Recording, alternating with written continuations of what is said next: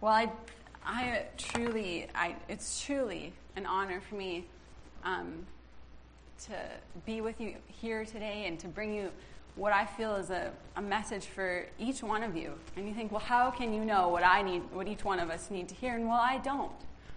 But the Holy Spirit is here, and He knows what each one of us need. And He points each one of us to Jesus. And Jesus is everything we need. So this morning, I hope you're expecting something because I am. I'm expecting to get something from today, and I'm expecting to, to deliver something to you today. And uh, I think Pastor Cam, it was maybe maybe a little bit over a month ago now that he asked me to um, to preach this Sunday, and so you know ever since then I'm like, well, Lord, what do you want me to talk about? I can talk about a lot of things. What do you want me to? What direction do we go? And it wasn't maybe a, a week, and I and it, I don't know about you guys, but the Lord sometimes talks to me in mysterious ways, and this time He talked to me in a hashtag. Now, don't worry, if you don't know what a hashtag is, we'll go over this. But He talked to me in hashtag, and He gave me this message was a hashtag message, and it's hashtag relationship goals. And now this was before we even had picked a firm date for the for the connect groups and before pastor Cam laid a laid a foundation for us last week. And so i'm that stirs me up because that's saying to me the holy spirit's got something for us here a treasure to uncover and to find and to use for our lives. So hashtag relationship goals. First of all what in the world is a hashtag? Because i know what you're thinking that's a pound sign. That is a pound sign relationship goals but not anymore the pound sign has been taken over and it is now called a hashtag. Cry your tears, but no, you can't call it a pound sign anymore. You just we have to move on. This is a hashtag. And a hashtag is used now. I'm definitely not the expert. So I might even explain this wrong to you, but that's fine. Um, so a hashtag is used now in social media, and it's used, I think it primarily started from Twitter. If you don't know what that is, don't worry about it. I don't really use Twitter. Um, but lots of the world does. But I'm more familiar with hashtags from Instagram.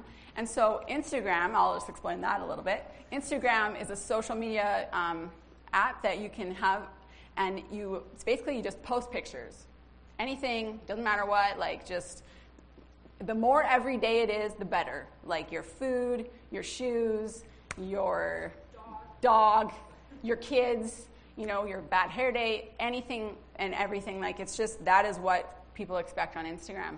What you're doing, what you're selling, just whatever. Where you're vacationing, and that's Instagram. So when you put your picture on there, you might be write a little thing, but the most important part is your hashtags.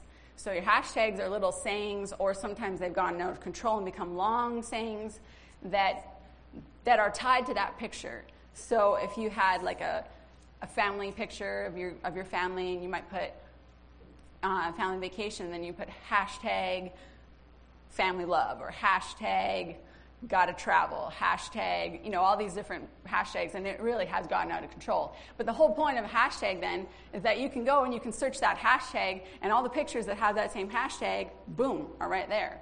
So it's, you know, you can kind of organize your own personal photos that way. I think last, in the summertime, I've been putting the hashtag whatever. I think we, oh, when we went to, um, down to Texas last year, it was hashtag Cook Family Road Trip 2017 or something. So all my pictures from that trip, I put that hashtag on. So if I want to go look, I just look up that hashtag. Anyways, that was a long discussion about hashtags. But hashtags, relationship goals. On Instagram, this hashtag is attached to over 7.5 million photos because people have an important thing in their lives, and it's called relationships. And what's interesting about, about relationship goals is it actually kind of has its own definition. Kind of sounds simple, relationship goals, but this is the definition more or less tied to it when it's used on, on Instagram as a, with a photo. It's an inspirational term for what you'd like your relationship with someone to be like or to accomplish. So I'll just give you some examples because I know this is like out there. So I'll give you the first example. This is one of mine, my personal ones. And I didn't even really think to use the hashtag relationship goals back then because the Lord hadn't spoke to me about hashtag relationship goals. But this is mine, man. You can put that first one up. So I put this on Instagram, I don't know, maybe a month ago. Ryan and I showed up to youth and we were wearing matching shoes. Hashtag relationship goals. Where you wear matching outfits, matching things. But what's funny about this is that we bought the same shoes without even knowing it as uh, Christmas and got them as Christmas gifts. So look at that. Markuscha, 96 liked it. M Cook 87, those are my friends, Marcus and Manny. Had 14 likes on that photo. Woo! Anyways, hashtag relationship goals, matching shoes. All right, man, put the next one. If lost, return to Jan, and I am Jan. hashtag relationship goals. Growing old together, doing things together. Hashtag relationship goals, I am Jan. You wouldn't want her to lose that shirt. Okay, number three. Let's go to the next one here. I just want someone to look at me the way this kid looks at potatoes. Look at that face. Just awe and wonder. Hashtag relationship goals. An inspirational term for, for what you would like your relationship with someone else to be like or to accomplish together. But what, I, what I, the problem with these pictures is, is that they're just a picture. And they just represent a, a brief snapshot in time that was captured. But we don't know the backstory. We don't know what they did to get there. We don't know if it's even real. I mean, that lady's name might not even been Jan. They just set that picture up. Who knows? But we do understand what that picture is speaking to us. It's saying that there's some kind of proof of love in this, in like a result of love in this picture that's represented here that we want and we crave. And we want that as a relationship goal, and we should have that. But, but it has to be real. It has to be real. So, there are some things that we all want. Whether you're a man or a woman, I mean, even whether you're a kid, there's things that we want and that we need. And I believe and I know that Jesus has these things for us. And I think that as we talk about these things today, I believe the Lord just wants to open up to us a new level of relationship with Him, deeper and stronger and purer than you or I have ever known before. So take where you are right now with the Lord and get ready to get to know Him deeper. Lord Jesus, you are here with us today. We honor you, Lord. We honor you as our Lord and our Savior, as Master, as Creator, as the one who gives life and breath to all things. And everything has come from you. You are here with us, and you are showing us friendship. You are showing us relationship. Jesus, use me today to speak your love and your truth. And Jesus, help us have ears to hear and eyes to see and hearts to hear and understand what you have for us today. We love you. We give you this time. We give you our attention. Jesus' name. Thank you, Jesus. He's here, church. Oh, I'm going to list off some things that we all want. Because let's just get on the same page, all right? You want to be with someone who accepts you for who you are, someone who you can grow and change with, someone you enjoy the same interests with, someone who supports and encourages you, someone who looks for you in a crowd and misses you when you're gone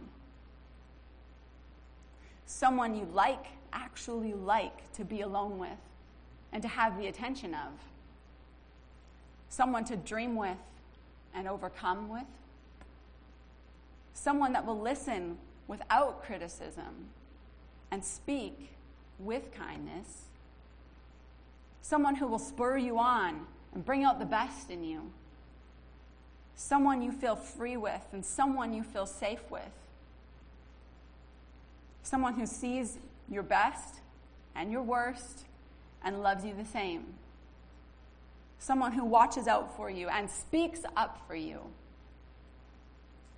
someone who laughs with you and cries with you, someone who would fight for you and would even die for you. Now, when I started writing this list, you know, my mind went to natural relationships. And that's okay because that natural relationships that we have between people are a model and an example of what God has with us.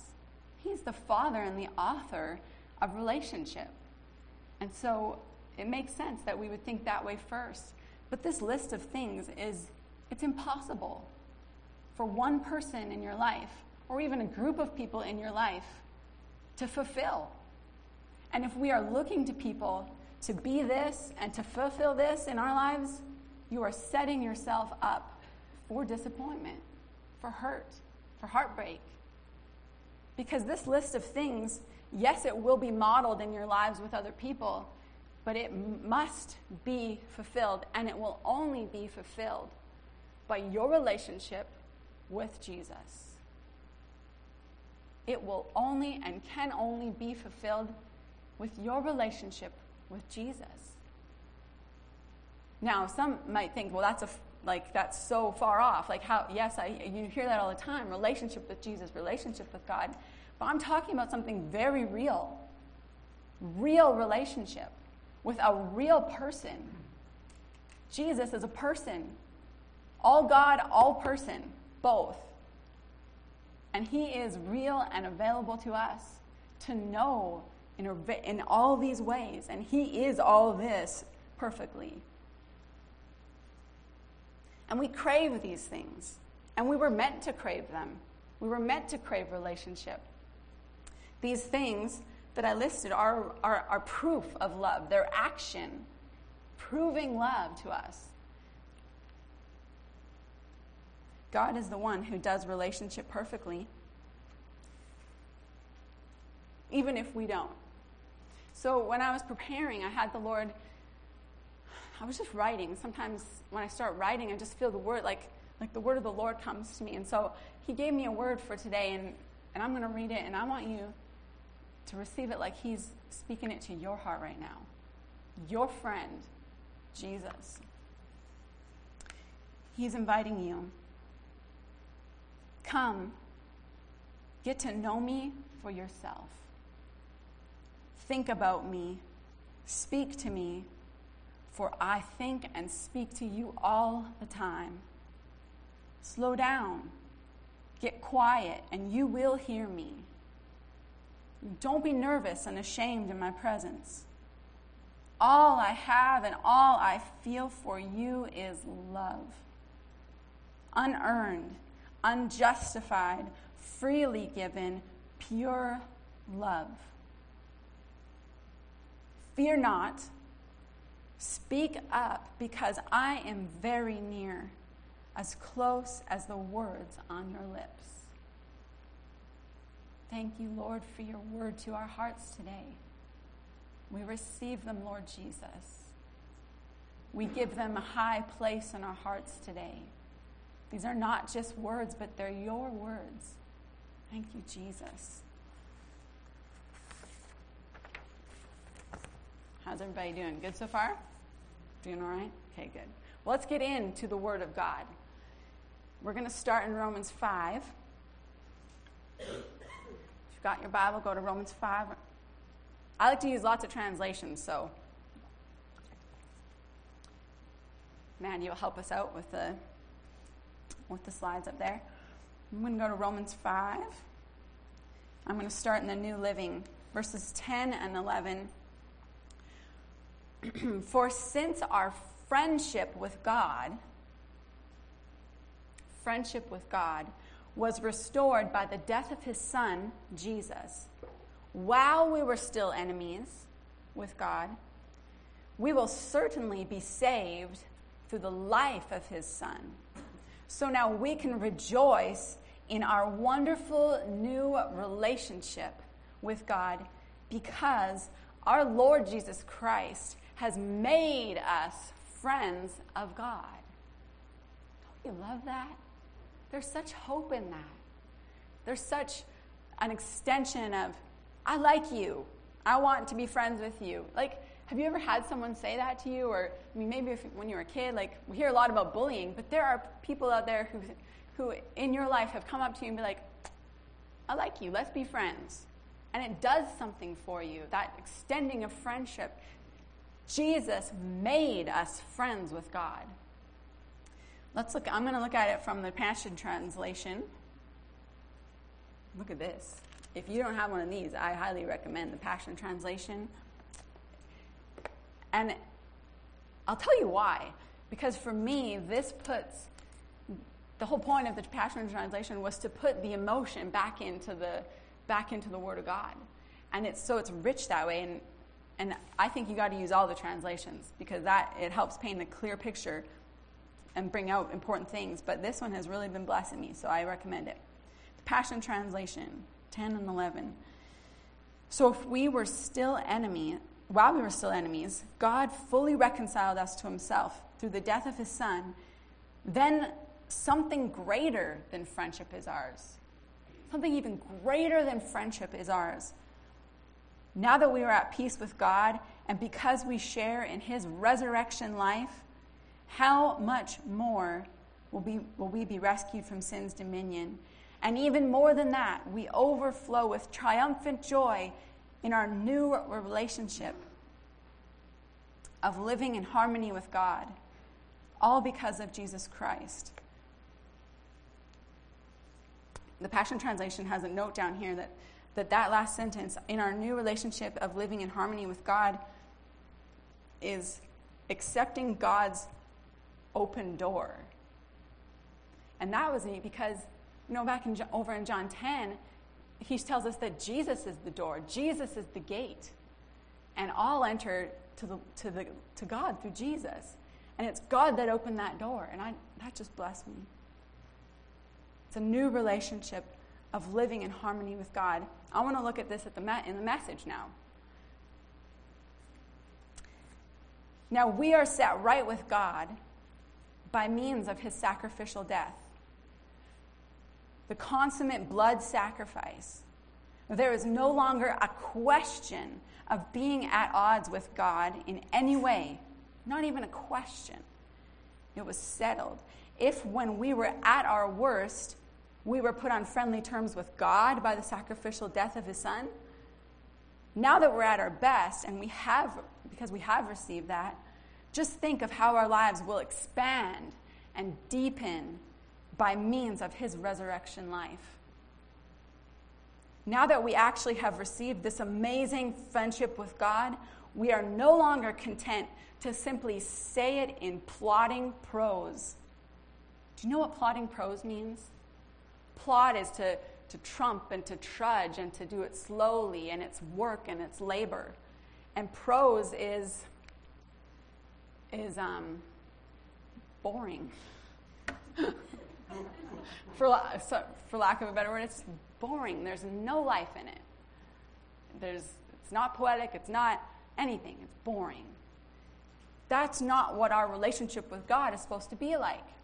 If you had a relationship like that with someone you were dating, you'd probably think, mm, call me never. You know, like, you just, it, we wouldn't go on with it. So, why would we want that with our relationship with God? Why would we expect that? Why would we think that that's okay? It's not. There's so much more that will deepen and enrich our lives if we, if we take this relationship with God and do something with it.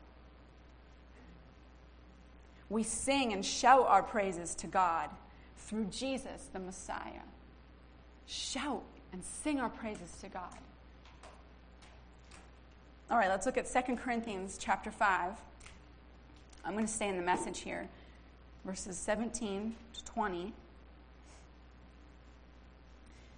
Now we look inside, inside ourselves, and what we see is that anyone united with the Messiah gets a fresh start and is created new. New creation, right? The old life is gone, the new life burgeons or shoots forth and flourishes. I had to look that word up. I did not know what burgeons means. Look at it. All this comes from the God who settled the relationship between us and Him. Settled. And then called us all to settle our relationships with each other. God put the world square with Himself through the Messiah, giving the world a fresh start by offering forgiveness of sins. God has given us the task of telling everyone what He is doing. We're Christ's representatives. God uses us to persuade men and women to drop their differences and enter into God's work of making things right between them, each other. We're speaking for Christ Himself now. I'm speaking for Christ Himself now when I say, become friends with God, for He is already a friend to you. As far as God is concerned, you and Him are good. In fact, better than good. You and Him are BFF. F. Best friends forever. No, there's two F's. Best friends forever. Hashtag BFF. This is good. If you're taking notes today, get ready. I'm going to give you something worth writing down. A relationship is not a one time purchase. A relationship is not a one time purchase. A relationship is an investment. And, and I'm talking about your relationship with God right now. Yes, this is true between, between us, but it's the same with God, and I want you to see that. Relationship with God is real, and it's not a one time purchase where you receive Jesus as your Savior and you're good, done. Yes, I'm, me and God are good. It doesn't end there, it deepens and it grows, but it's an investment. An investment where its size and its maturity will only grow to the amount that it's added to. That makes sense? You have to add to it for it to grow. Well, how do we add to a relationship with God? Same as we would with a relationship with people. We add time, we add attention, and we add nourishment. Things that build it up, things that create an atmosphere for it to grow. If and the health of a relationship is what will have the impact on your life.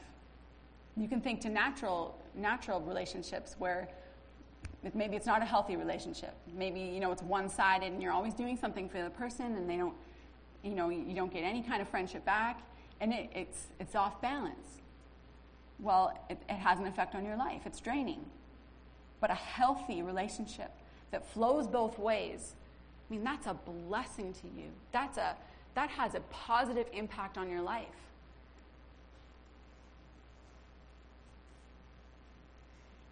This is the other neat thing that God gave me a picture of. But there are two servants to a relationship, two things that serve a relationship. They don't make a they don't make a relationship, but they serve it. And these two those two things are emotion and devotion two servants of a relationship emotion and devotion. I want to look at these two things for a little bit here. Emotion. Uh, sometimes gets a bad rap because it just, emotion it kind of reminds you of this, right? Like up and down, up and down, up and down. But it, what it's interesting is that God created us with emotions. And I believe He gave us these emotions to serve us in life. And not, not the other way around, not for us to serve our emotions and be led by them, but our emotions are to serve us.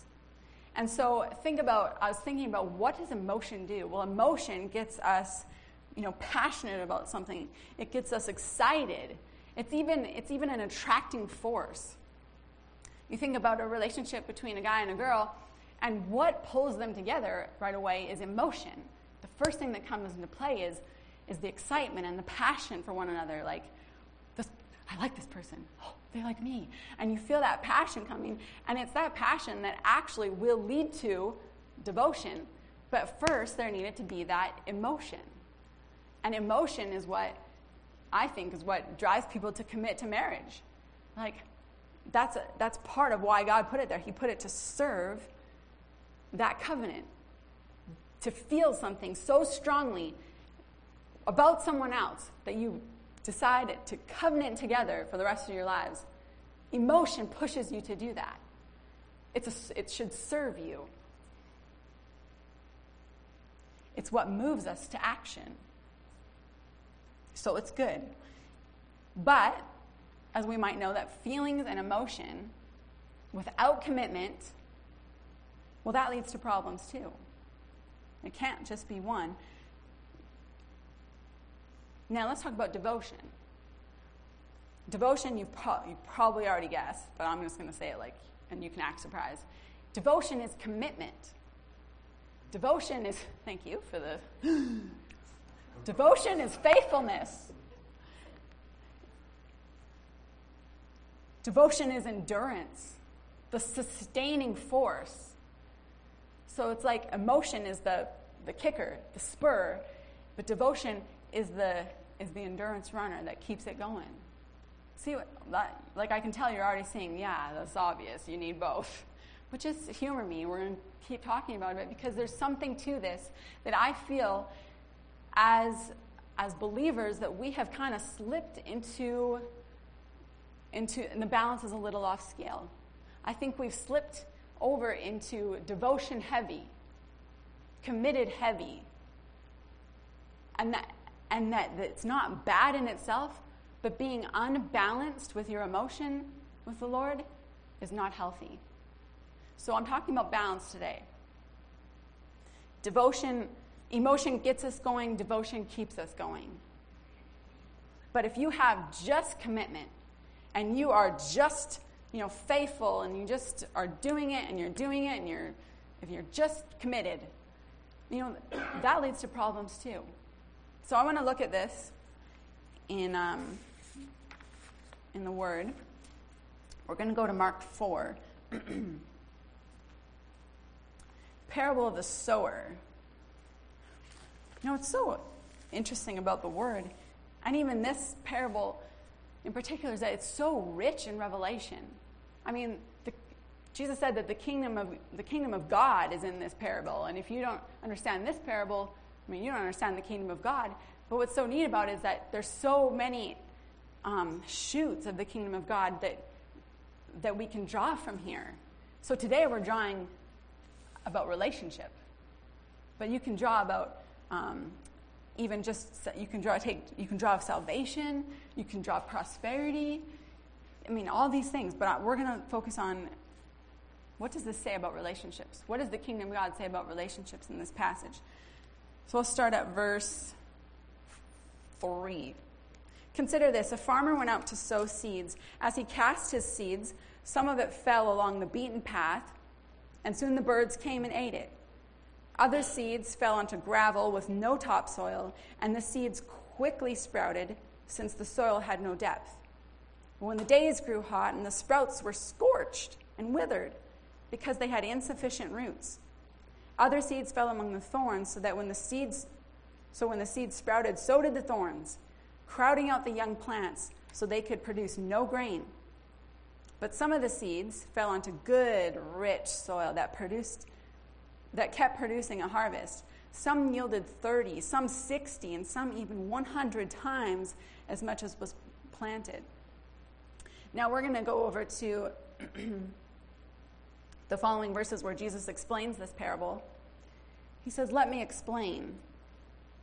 The farmer sows the word as seed. The word word here is not rhema, like I, like I talked about in the post promo, if you saw that, but it's the word logos. And it can also be translated message and blueprint. So, what the, um, what the Passion Translation brings out here is that God the farmer sowed the message, He sowed the word, He sowed um, His expression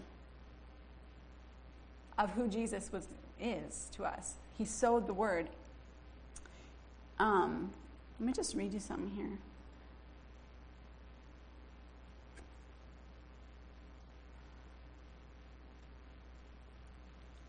Jesus is how God expressed himself to us.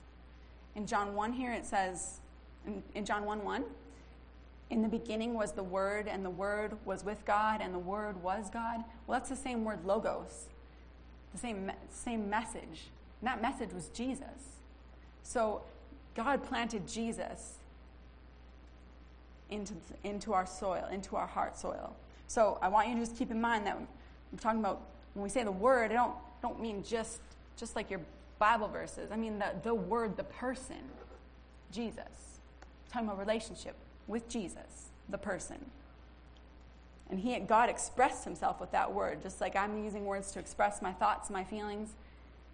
God used word to express himself, and his word was Jesus. Okay? That's a little bunny trail. So the farmer sows the word. The farmer sowed Jesus. And what fell on the beaten path represents those who hear the word, but immediately Satan appears and snatches it from their hearts.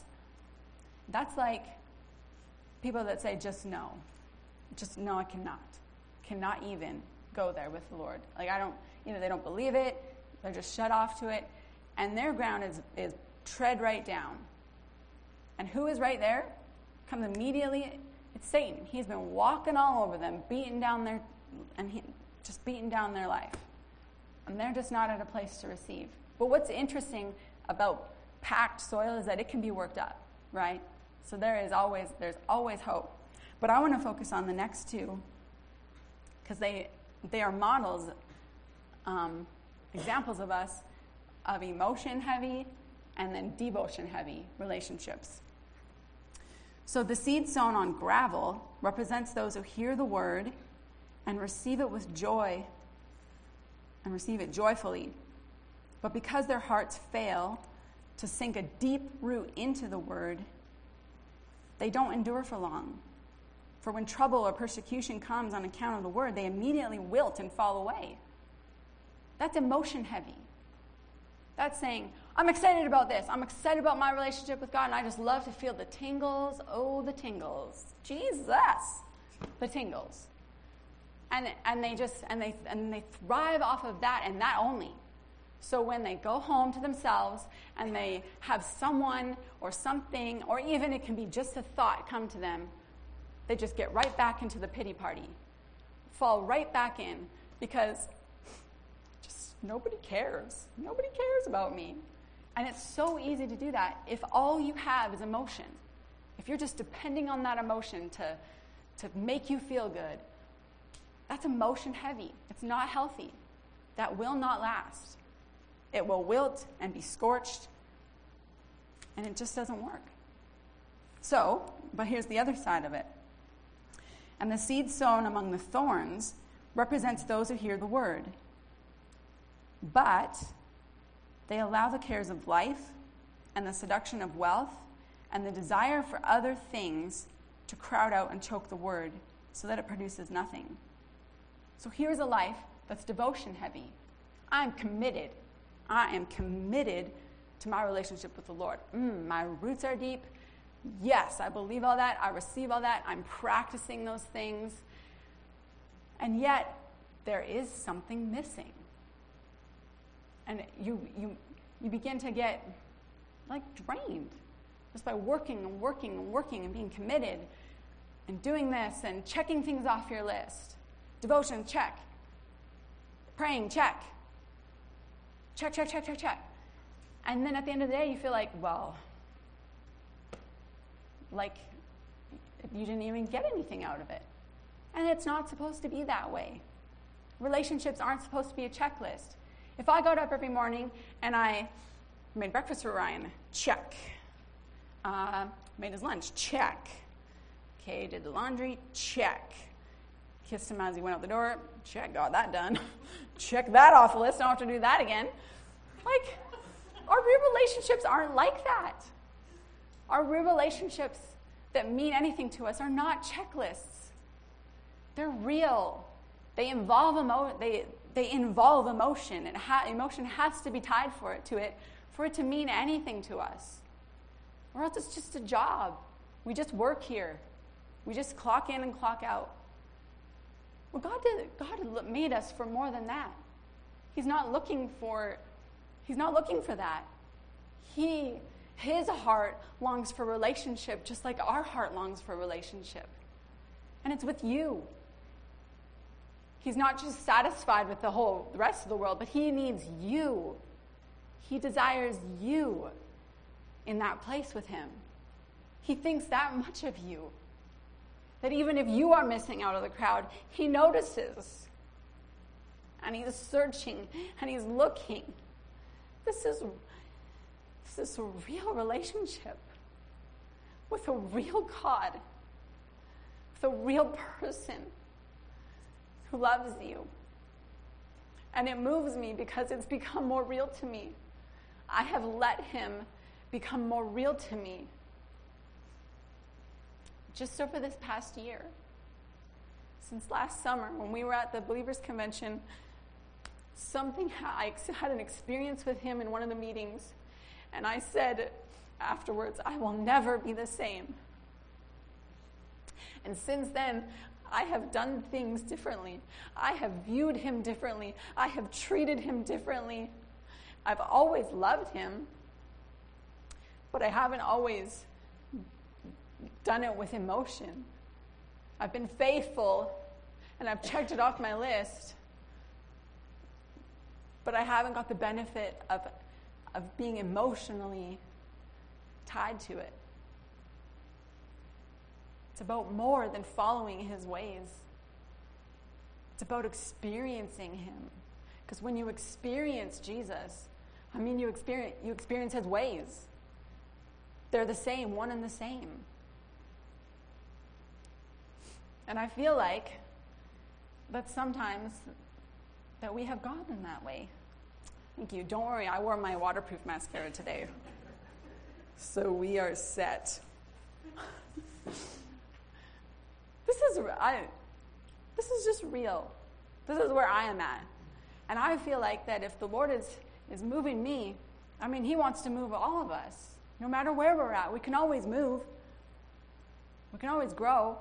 So Thanks for sticking with me here. I feel like there's some of you that are really receiving some revelation from the Lord, some answers to why, why you feel stuck, answers why you feel frustrated, answers to why you haven't seen answers come. Because, church, we have, without knowing it, without maybe doing it on purpose, we've almost put God in a position where you heard of the term friends with benefits? Course, you haven't. We're in church. Friends with benefits are two people who, de- who decide mutually that they're going to enjoy the benefits of sexual relations that belong within a marriage. And then that's it. Boundary. Friends with benefits. And it's like we've almost allowed God to, we believe His word, we believe His promises, and yes, these are for ours. I believe this. But it's like, whoa, that's about as far as we need to go. Don't be talking about me, about my business, about my problems, about things that I need to fix. Just whoa. But that, give me this. Give me the benefits. And it sounds kind of harsh, and it sounds like, mm, I don't know. But yes, I have done that. I have been all about the benefits of the, of the relationship without taking part in the covenant of the relationship the time and the attention and the realness of it. But this, this gets tiring. Working and being committed will burn you out if we don't connect to the one, to the person of the word. The person, Jesus. Okay, so on that, y'all remember that skidoo trip I told you about that was like way too long and way too cold uh, back in February that I went on. Uh, it was uh, quite, it was good. But anyways, I this is something I, the Lord speaks to me on the back of a machine after hours of being on it, right? You might as well think about the Lord. And he, we were going down this one trail, and uh, it had. I'm not really sure. At the time, I think just devotion. No. But we were, uh, so we were driving, like, this is probably the most beautiful part of that day. And so I'm just blessed that the Lord spoke to me on it. But so we're driving on this trail, and the sun is shining. The February sun is shining. And uh, the trees are lining this side, and they are, like, they're evergreens, and they're just green, and they're vibrant. Of course, they look vibrant. You know, everything else is white and dead. Here's these green trees. And then on this side, the same row of trees, like, same kind, and yet they're just covered in snow, and they look dark and shadowed and gloomy. Like, we're on the same trail, same kind of trees, same weather conditions same sun. There's not more than one sun, it's the same sun. But yet, one line of trees was just fully exposed to that sun. And the other side was turned away, no access to the sun. And I just felt the Lord was like, people like are like that with me. People are like that with me. Some are just fully exposed before me and open. Their lives are an open book. I can talk to them about this. I can say, don't think that. I can say, you need to say this. Here's your answer for that. And they're just an open book before me, and I can work with them. I can help them. I can encourage them and strengthen them. But some people are not, are, they're not, they don't expose themselves to me. They put up walls. They put up some, just some, whoa, not past that and I can't, and my son, and my power has no effect on them. But no, we're not, we're not like trees. Like trees can't decide where they plant and where they grow. But we can.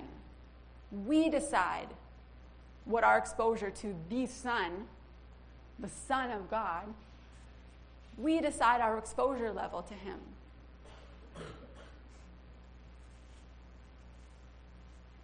Okay, I'll give you an example if we're just going to be real, then I'll just be real. Hashtag be real. But this is just current, just so you know that I am human. This had, like maybe this last week, or maybe it was last, maybe the week before. Anyways, so I don't know. It's sometimes the enemy is just ready to come. You know, when we're a little bit tired. You know, just a little bit tired. We've worked a little bit more than normal, and he's ready to come, and he whispers a little thought to you. And to me, it was, just, you're not appreciated. And then, so you get a thought like that, right? It comes. And just because you have a thought like that doesn't mean you have to say, Yes, I am not appreciated. You don't have to take it, is what I mean. Not every thought you have to take. The enemy sends thoughts and God sends thoughts. So we need to, we need to know what's from the Lord and what's not. Well, I knew that that was not the Lord. Course, he would never say that. But there was something about it that feels kind of good. Yeah. yeah I, I really do a lot. I really, like, just think about all the things I have done for all these people, for my children. And you know, it's just like, and you let one thought in a little bit, and then here comes the next one. Oh, and he just, like, so then pretty soon I'm in a pity party. And I'm thinking, well, what is the point even? I need a vacation. Look at all these people on Instagram going on vacation with their painted toenails and their palm trees. And here I am, washing dishes, feeling sorry for myself. No one even cares. And I'm being honest. That, these are the thoughts that were coming to me. And if they've come to me, they've probably tried to come to you. And I knew better. I knew that that was wrong. But that does not mean that I wasn't, that I didn't have to fight that I didn't have to stand. That is the fight of faith. When you have thoughts that come and you know they're wrong, then you stand and resist. Well, I can't say that I did that perfectly. I, you know, if you've seen Frozen, if anyone seen the movie Frozen? Well, Elsa, like her song was like just the storm raging inside. Like some like, yes, that is what I feel. The storm is raging on the inside, and you just gotta let it go. But but we're not, we don't have to do that. But I was. Like, storm was raging inside me. And uh, so I know better than, I knew better at the time, like that it's not anybody's fault. It's not anybody around me's fault that I feel this way. Because that list that I read off at the beginning, that needs to come from God, not people, for me to be fulfilled. So I know, I know that. I know these thoughts are wrong. But what do I do? You know what i was like what do i do i feel i feel this What do I do, Jesus? First of all, that's the first thing. You come, come, go to Jesus. Just go to him. Just go to him. Just know enough to go to Jesus. And then when you go to him, just do what he says.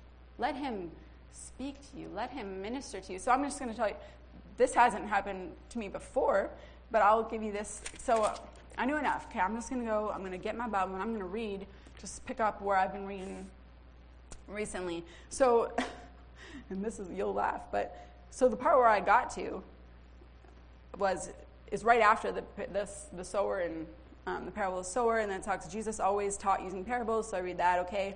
And then it gets to Jesus stills a storm. Kind of got my little antenna up, and I thought, okay. So I'm reading it, and it, so Jesus said, Let us cross over to the other side of the lake. And so they had sent the crowd away, and they shoved off from the shore. And suddenly, suddenly, I'm like, Yes, that's how it comes. Suddenly, as they were crossing the lake, a ferocious tempest arose with violent winds and waves that were crashing into the boat until it was all but swamped. And I thought, that's what I feel like. I feel like it's thought after thought, and maybe for you it's someone who says something and they and it was and you feel like it was disrespectful and that it was offensive, and all of a sudden you get this hot temperature starting. You know, it starts back here and it starts crawling up your back, and it's in your neck, and you're like,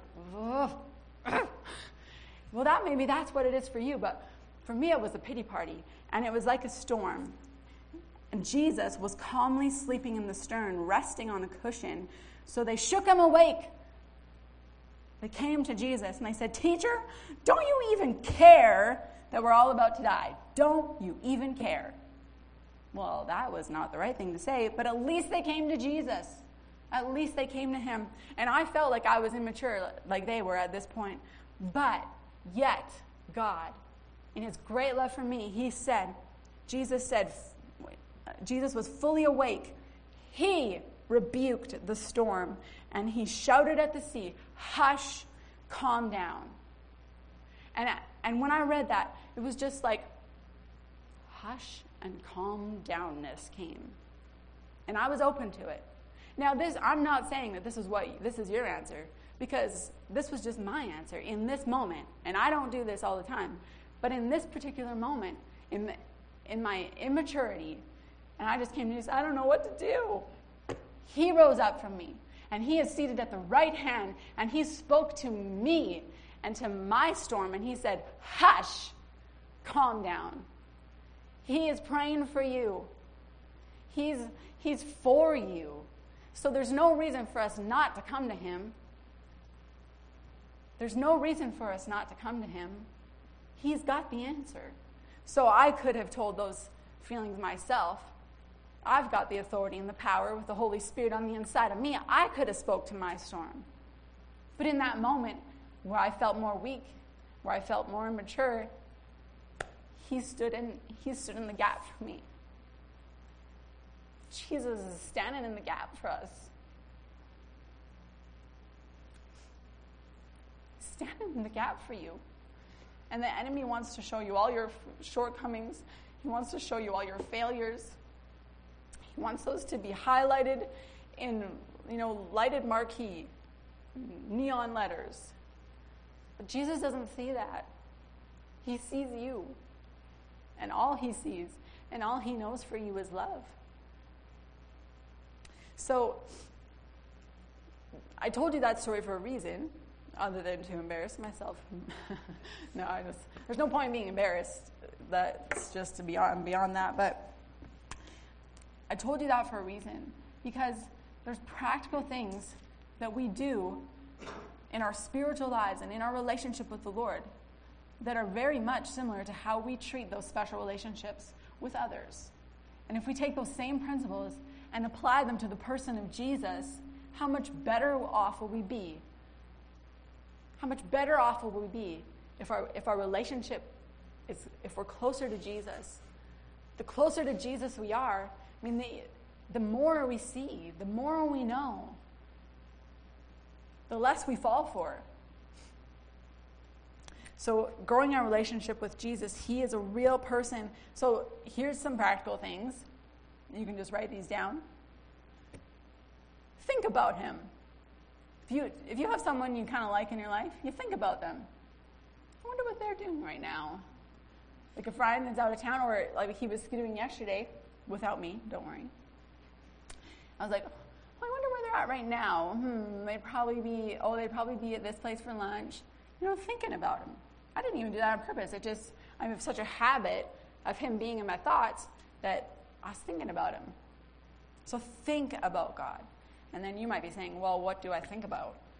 Well, just anything. I mean, this could spur your could spur your thought. You read about him in the Word and you think, wow, I never thought about that, or I wonder what I wonder what he thinks about this situation, or like just thinking about him, being aware that he's around you and, and working.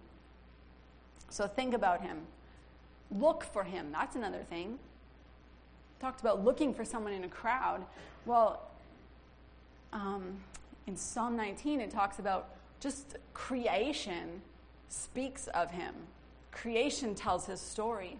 I mean, it's countless times. That's one of my favorite ways to look for the Lord is in creation, in the in the stars. Like when we were had our hayride, I mean, super cold, but the stars were amazing, and they were just shining bright. And to me, I'm like, I'm looking at Jesus. I'm looking at all this that was created through him.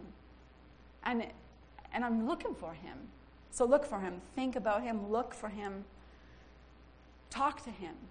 We, we express ourselves through our words. We have to, you have to talk. Talk out loud. Some people might think you're talking to yourself, but you're not. You're talking to him in here. So talk to him. You talk to the people you love, talk to him. Listen to him. We don't need to just talk, we can listen. He's speaking to us.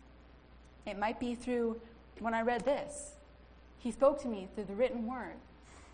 It might be something that I, you know, when I shared at the beginning of the service, when I was writing, he spoke something to me there.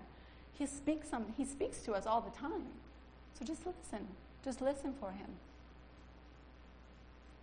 And then respond to him. You know, respond to his love for you. Let's go to James 4. Mandy and Vern, you guys can start some music there. James 4.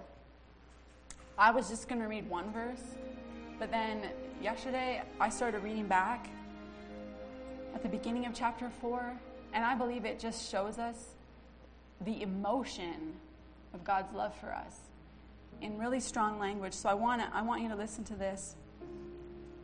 What is the cause of your conflicts and quarrels with each other? Doesn't the battle begin inside of you as you fight to have your own way and fulfill your own desires? That's what I did. That's what I was doing. You jealously, you jealously want what others have, so you begin to see yourself as better than they are, more deserving than they are. You scheme with envy and harm others to selfishly obtain what you crave, and that's why you quarrel and fight. And all the time, you don't obtain what you want because you won't ask God for it. And if you ask, you won't receive it for you're asking with corrupt motives, seeking only to fulfill your own selfish desires. You have become spiritual adulterers who are having an affair, an unholy relationship with the world. See that strong language? That's a language of emotion. Don't you know that flirting with the world's values places you at odds with God? Whoever chooses to be the world's friend makes himself God's enemy. Well, God has made us friends. Let's go to that friendship. Let's build that friendship. Does the scripture mean nothing to you when it says the spirit that God breathed into our hearts is a jealous lover who intensely desires to have more and more of us? He's not okay with being at arm's length. He's not okay with that. That's not good enough for him. It's not it's not what he craves. And it's not what we crave. But he continues to pour out more and more grace upon us. For it says, God resists you when you are proud, but continually pours out grace when you are humble. And this is the verse I was trying to get to. So then, surrender to God. Stand up to the devil and resist him, and he will turn and he will run from you. Move your heart closer and closer to God, and he will come closer to you. Closer and closer. Jesus. Oh, we crave closeness with you, Jesus. We desire it with our hearts. And maybe you have felt that you have been missing something. Maybe you have felt that, that your fire that's burning has gone low, it's gotten dim, and you're doing all the same things you've already done, you've always done. But this is what you need. You need to draw closer in your heart using your words to speak to Him and express yourself to Him, treating Him like you would a real person. Worship team, can you come on up?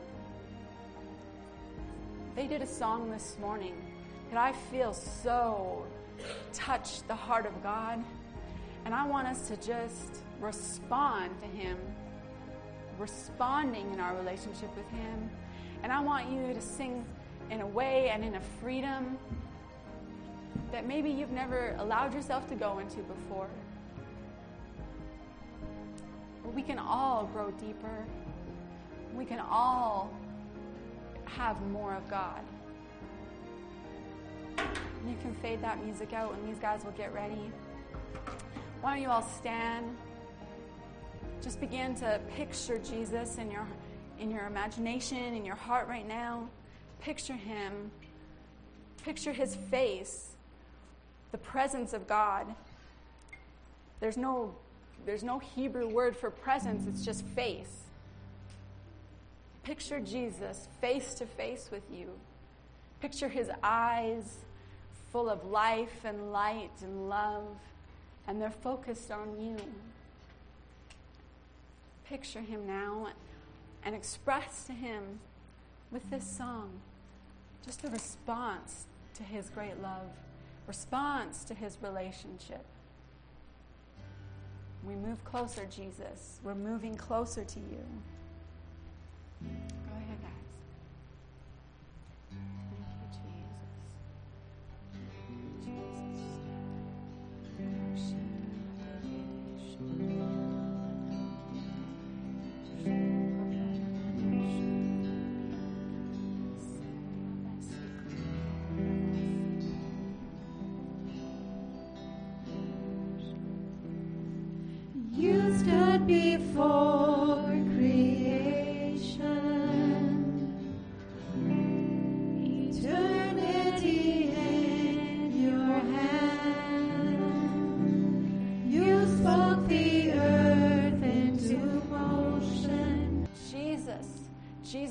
teaching us what friendship really looks like with Him.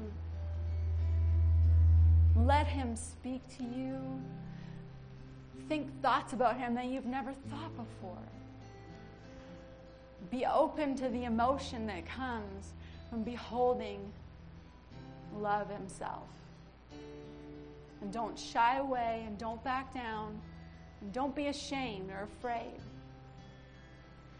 because our devotion, though it pleases God, cannot be without our emotion and our, and our friendship with Him. Jesus, teach us how to be balanced. As these people go home to their regular lives, teach us how to recognize thoughts. Teach us how to speak to you, how to spend time with you, so that it's more than a checklist. We, ex- we choose to experience you. We choose to expose ourselves to you. Thank you, Jesus. Thank you, Jesus. Just thank Him now. Thank you, Jesus. You are my Jesus. You are my friend. Hallelujah. Thank you, Jesus. Father, I pray over my friends and the family that's here today. I pray that there would be a freedom in the spirit in their relationship with you. They will be more free than they have ever been before. I break the chains that have tried to keep them from knowing you and from experiencing you intimately. We break the chains of shame and guilt. We break the chains of bondage and work. We break the chains of fear. We break the chains of not caring. I break the chains that keep us from knowing you like you have made us to know you. Jesus, may we see ourselves how you see us. Show us what we look like to you. Show us our value. Reveal to us who you are to us and who we are in you.